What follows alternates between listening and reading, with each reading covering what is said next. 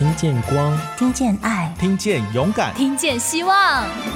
打开静好听 App，一起听见新的自己。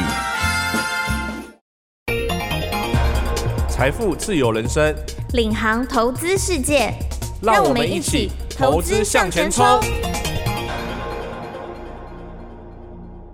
各位听众，大家好，欢迎收听由静好听与静周刊共同制作播出的节目《投资向前冲》，我是主持人黄世廷。今天呢，我们要谈一个跟大家都有关系的议题哈，老年保单规划。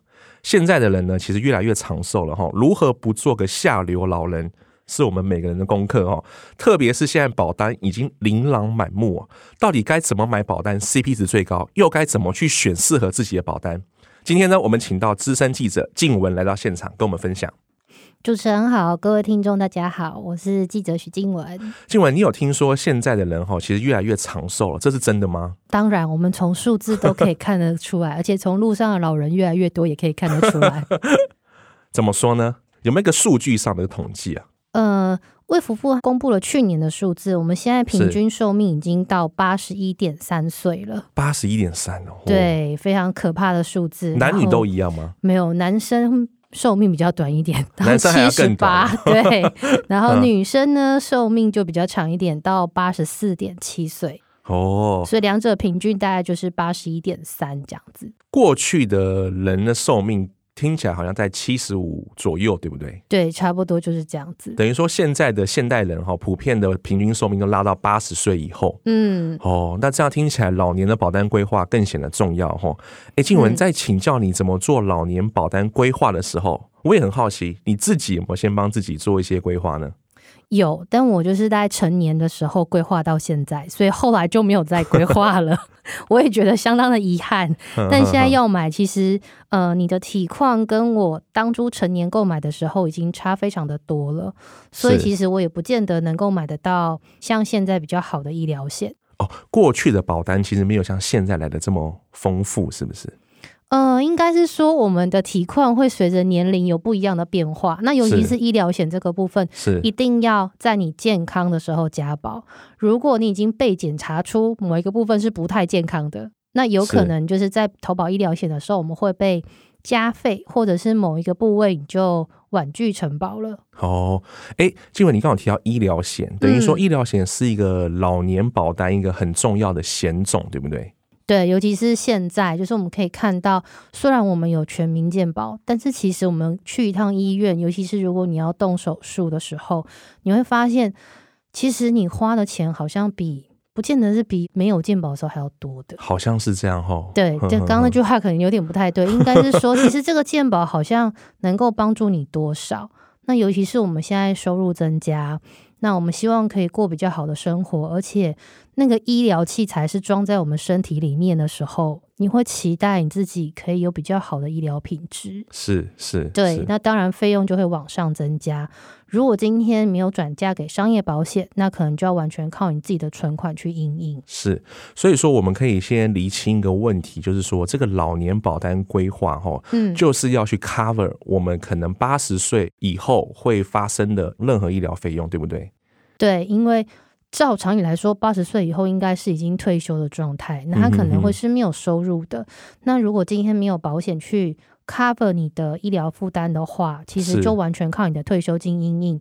那医疗费用到底会花多少？到八十岁那个年纪，其实我想没有人能够预估，或者是能够知道自己在八十岁的时候健康状况是怎样的。哇，听起来好像很可怕哎！如果我今天活到一百岁，这不知道要花多少的医疗费用哈。那静文，请问一下，你在采访过程里面有没有一种案例可以跟我们做一个分享？比如说，老年后的保单规划究竟有多重要？嗯，这样讲好，我讲一个就是我们自己亲属的案例。那他是我的家人，呃，他在中壮年时期的时候规划的保单，所以那时候的身体大概四十五左右。是，所以那时候的体况都还算是健康的，所以他就依序着你们一般的期待，就是他可能在六十五岁的时候退休。那慢慢的，可能退下来之后，就发现身体有一些小毛病，要动一些手术，例如说他膝关节慢慢退化，是，然后发现走路会疼痛，然后医生说要打那个 PRP，就是什么自体什么软骨增生之类的，哦，那打下去很贵，因为那个健保没有给付，就是你可能打四针，一针两万的话，这样就八万了，一针要两万呢、啊，对，那是很贵。对，哦、但怎么办？打到你身体里面，还是你要打一般的玻尿酸？因为当时好像医生说玻尿酸就是他要定期回来打，PRP 的话呢，就效果比较好，就是你可能可以撑久一点点。那打到你身体里面的时候，我觉得应该大家不会想要一直打针吧？是对，那通常都会选择比较好的医疗，所以就开始发现，诶，他医疗费用在增加。那尤其是呃动一些住院的小手术的时候，其实也是一样。你会发现为什么一次结账都要十几万、十几万？真的假的？对，一次要十几万啊。对，就是 你选择比较好的治疗方法，伤口比较小啊，流血比较少啊，其实算下来都要十几万。是说，因为你亲人那个时候陆陆续续小毛病进医院，进厂维修了，都不是什么太大的问题，都要十几万，健保都没有付。应该是说我们选择了比较好的医疗品质哦，我也是有健保的选择，但是。想想看，那时候动手术的时候，你可能还不到七十岁。好，假设我们现在真的平均余命到八十一好了，我还有十一年要跟这个医疗器材相处。是，对，那你要怎么选？是什么手术啊？有没有一个具体的一个差异？新、呃、人那时候动的好像是因为射护腺肥大，所以他动的是绿光镭射。那绿光镭射那时候健保是没有补助的，其实我记得现在健保也还是一样没有，所以一次做下来好像要十八万。Oh. 对，然后隔几年之后，又因为那个膝关节退化，是，所以还要打那个 PRP，然后一次好像也是在八万，因为那时候膝关节还有动一点小手术，所以整个下来也是十几万。哦，但那时候运气都还蛮好的，因为就是我刚刚提到他在中年的时候有买了医疗险，因为有住院又有手术，所以这些费用大部分都是。医疗险就 cover 掉了，那他自己不足的部分可能补个一两万块，这样都还 OK。是，但比较遗憾的是，身体的问题是陆续增加的。是，所以他到大概七十八岁的时候，发现原来自己的冠状动脉有点堵塞。哼，于是他就又再动一次手术，那时候就装那个呃心血管的支架，是对，然后那个支架也是很贵，也是有健保的，但一样就是装在你身体里面，不敢选健保对，然后 又装在好，如果不是装在自己的身体，可能装在你家人的身体里面，你希望他装哪一种？做最好的，对，嗯，我们钱就要花下去，然后支架有时候要看你的状况，不是装一支就好。因为血管蛮多条的嘛，对，所以要看你堵塞的状况。所以那时候医生说要装三支，三支、啊，对，然后一支好像也是五六万，我我已经忘记详细数字了。但是你想想看，一支六万的话，三支就十八万。哎，这只是这只是支架哦，嗯、你还要住院嘛？那、嗯、你还要动手术嘛？那你不止这两样，因为你可能手术还要输血啊，就是一些奇奇怪怪杂费加一加。是，就是我记得那时候医院报了一个大概。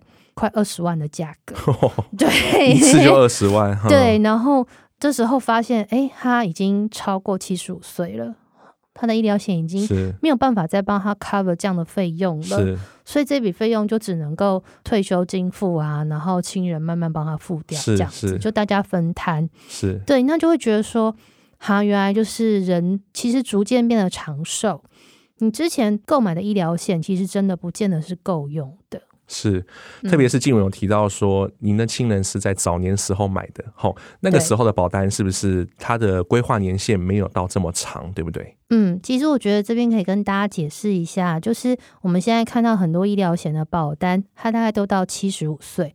那为什么它到七十五？其实保险公司不是乱算，它是照着每一年公布的那个生命周期表去预估它这张保单它的保障年龄到几岁。那生命周期表也是根据着就是大家的平均余命去推算回来的。可是我们可以看到，现在有一些医疗险的保单，它会到八十岁，还是到八十四、八十五岁都有。那是因为当大家都只保到七十五岁的时候，你想要你的商品更有竞争力。所以就会延长那个保障的年限，然后吸引大家去购买。所以发现就是其实有保障到这么高的保障年龄的，它不是非常大品牌的保险公司哦。对，那它需要一些嗯有竞争力的商品，能够帮助它把商品卖得更顺利。所以保单也不一定要往大品牌走啦，吼，主要是看保险内容嘛。对，其实保单真的最重要就是、第一个保险公司的品质嘛，那最重要就是它的保单条款，就它到底保了些什么东西，其实才是最主要的。因为我觉得一般有些迷失啦，吼，现在坊间比较大的保险公司，吼，国泰啊、富邦、南山，嗯，听起来是觉得这些保单好像会给我比较安全感，嗯，但事实上是这样，还是说小保险公司在出险上也是很阿萨里的？其实应该说，小保险公司它为了要有一些竞争力，所以它的商品一定设计的比较有特色，然后它的理赔范围也会比较广泛一点。那我们可以看到，其实今年以来陆续停售的一些医疗险保单，大部分都是一些市占比较小，或者是它品牌没有那么大的。OK，了解。好，那我们现在重点来了哈，我们如何去把自己七十五岁以后的老年保单给补好补满？嗯，这个静文可以给我们一些建议吗？嗯、呃，我觉得有三件事情一定要做。那最基本的一件事情就是第一件，如果你预算没有那么够的话，建议你可以挑一张呃实支实付的医疗险。那不需要去买终身的，因为我知道后来好像大家有推一些终身的，其实不需要到买终身，因为终身险的保费一定比较贵，尤其是现在利率比较低的状况。那可以尽量挑保障年期比较长的，最好能够超过。八十岁的，因为我们就是预估我们会越活越长。第二个，在挑实支实付医疗险的时候，要去留意一下它的保单条款，它到底赔了哪些东西。但这些东西在商品 DM 上面是看不到的，所以可能在销售的时候，你要特别问一下你的业务员，他是怎么样去做理赔的。譬如说，有一些医疗险保单，它就规定就是要依据那个健保法怎么二二七条款，就是那个条款上面有列的手术，那才赔这样子。那没有在那些条款里面，那它就有可能，譬如说。采取一种融通理赔，或者是他可能就不赔了。是对，那这时候保险公司没有违规哦，因为你当初跟他签的条款就是这个样子，样上面有你的签名，他是有可能可以不赔给你的。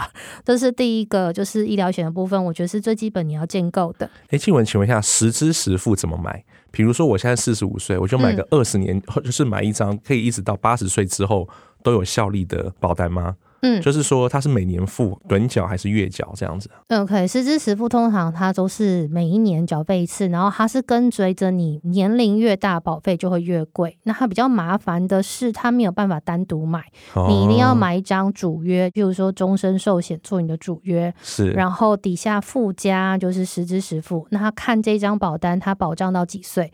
假设它保障到八十岁，那你就是一直缴费到八十。哦，实支实付这个效力就要一直缴到八十岁，对不对？那他每一年的保费就有可能，哦、譬如说我现在三十五岁的时候，我可能一年缴五千，可是可能我到我五十岁的时候，因为我那时候风险一定比较高嘛，是，所以那我可能会缴七千每年。对，所以他就是人家说采取自然保费，就是这个意思。OK，对。可是这样缴下去，一定比我买终身医疗险还要便宜。对，因为终身医疗险一年可能就两万了。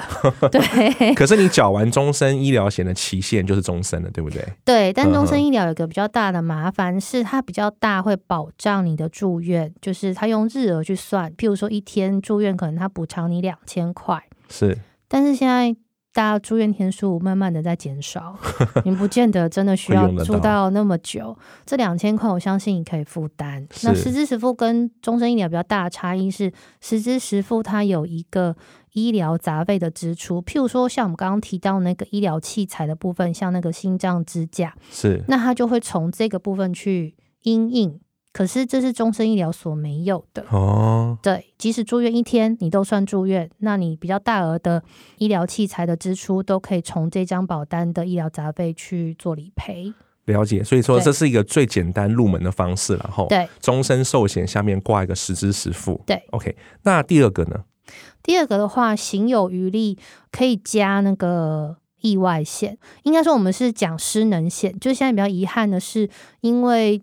今年初的时候，陆续有蛮多张失能险，它都下架。那主要是因为主管机关它对于呃失能险的保费还有一些条款，它有点意见，所以现在市面上失能险的保单不多。然后第二个就是这些失能险的保单都只保到七十五岁。哇，对，所以我们这一次是用意外险去做替代。哦、那我找了一下市面上，就是呃产险公司，它有针对。老年人去提供意外险的保障，譬如说，我们如果在浴室滑倒，可能还好，没有怎么样。可是如果老年人滑倒的话，不得了了。对，那可能就真的不得了。嗯、所以他就特别针对了，嗯、呃，这种意外。骨折或者是骨折未住院，然后提供补助。那有些甚至于针对老年疾病，譬如说白内障，是这种，它有提供一些额外的补偿。可是你这边只能够找产险公司的专案，那它也是一年一约，只是比较好的是还有保障到大概八十岁或者是八十五岁。就是说我到了七十五岁，我也可以再去买这个一年一约的意外险。对，但是你要注意一下它的投保年龄，因为有一些的投保年龄，它就只限定六十五岁之前你要投保。譬如说五十五到六十五这段期间，他就是收这段期间的意外险，中老年人的意外险。哦、对，然后这是比较遗憾。那因为我们在采访的过程中，寿险业者会说，我们现在应该就是等主管机关的法令比较明确之后，那他们才会推出比较符合现在状况，然后符合法令的失能险。那比较不一样的差异就是，他们现在在上市的失能险，它会因为疾病或者是意外失能两个都有理赔。OK，譬如说今天有一个人糖尿病截肢，是，那他不是意外嘛，他是疾病，所以你即使有保产险公司的意外险，他也不会赔给你。哦，了解。但是如果今天你是保的是失能险，因为它是疾病或意外都赔，所以你就可以拿到就是一笔保障金这样子。失能险的保障范围还是比较大啦。对、哦。可是这样听起来，我们市面上还有是给那种七十五岁以上的意外险吗？对，就是老人险的保单还是有。对，它就是直接打就是银发族群这样子，哦，所以它就是可以保障到八十或八十五的意外险。可以问是哪些？保险公司还有在推的，譬如说 国泰，国泰有对、哦，然后台湾产险或者是富邦产险，其实都有给七十五岁以上的意外险，这样对，就是可以保障到大概八十岁左右哦，都还是可以考虑。那原则上八十岁是找不到意外险的啦，哦，嗯，比较难的，我相信你是保险公司，应该也不太敢保。对啦，对，它其实负担是还蛮大的。哎、欸，我也很好奇，意外险七十五岁一年大概是缴？呃，它的保费大概落在三千到八千，因为它可能还是跟你的体况或者是你那时候投保的职业类别有点关系。哎、欸，听起来还是很划算呢。对，也还是很划算的。我们现在比方说三十五岁，每年的意外险大概是两千多啦，差不多就两千到三千，两千到三千，对，看保额。七十五岁以上，哎、欸，也只贵个哎、欸、一两千。对，其实还好，听起来很划算哦。好，那如果我们还有能力的话。最后、嗯、比较有能力的话，最后应该要加保那个一次性给付的重大伤病险。那它跟以前的重大疾病险不太一样，是以前的重大疾病险，它就是规定有七项重大疾病，然后你要符合它的理赔标准，它才能够理赔。是，譬如说像心肌梗塞，是你要之前有过就医记录，譬如说你有胸痛啊，然后你有那些就医记录的时候，你才能够赔。是对，如果你真的不幸得了的话，但我们可以看到很多状况，譬如说他是突然之间的心肌梗塞，然后就离开了，他之前完全没有症状的，那其实那个重大疾病险也就是不赔的。哦，所以那时候有蛮多的争议，然后或者是什么肾病，你要两个肾都没有功能，你就一个肾 坏掉，它是不赔的，的。是，对。那后来就是有一些争议，所以保险公司又与时俱进，他就推出了重大伤病险。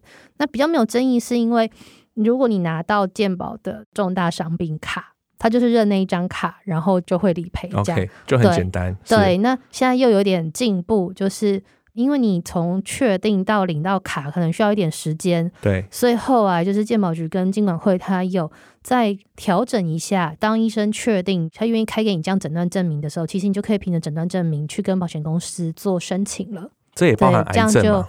对，OK，对对对对。好，我们谢谢静文的分享哈。最后呢，我们来整理一下哈。如果我们过了七十五岁以后，我们可以依我们自己的能力来买三种险种。第一个呢，实支实付险是一个比较基本的门槛啦。再来呢，如果你还有点余力呢，我们可以再保一个七十五岁以上意外险。最后呢，如果想要保足保满呢，可以再加购一次性的重大伤病险。这样呢，你在七十五岁之后呢，你的医疗的 cover 上可以说是比较完整啊。对，毕竟呢，我们俗话说，保险不是在买的多嘛，是在买的足嘛。吼，对。希望今天静文的分享可以让所有听众朋友都了解说，哎，我该怎么去买保险呢？好，嗯、那谢谢静文来到我们现场跟我们做分享，谢谢静文。好，谢谢听众，谢谢主持人。好，感谢各位听众的收听，也请持续锁定由静好听与静收刊共同制作的节目《投资向前冲》，我们下次见喽，拜拜，拜拜。想听爱听，就在静好听。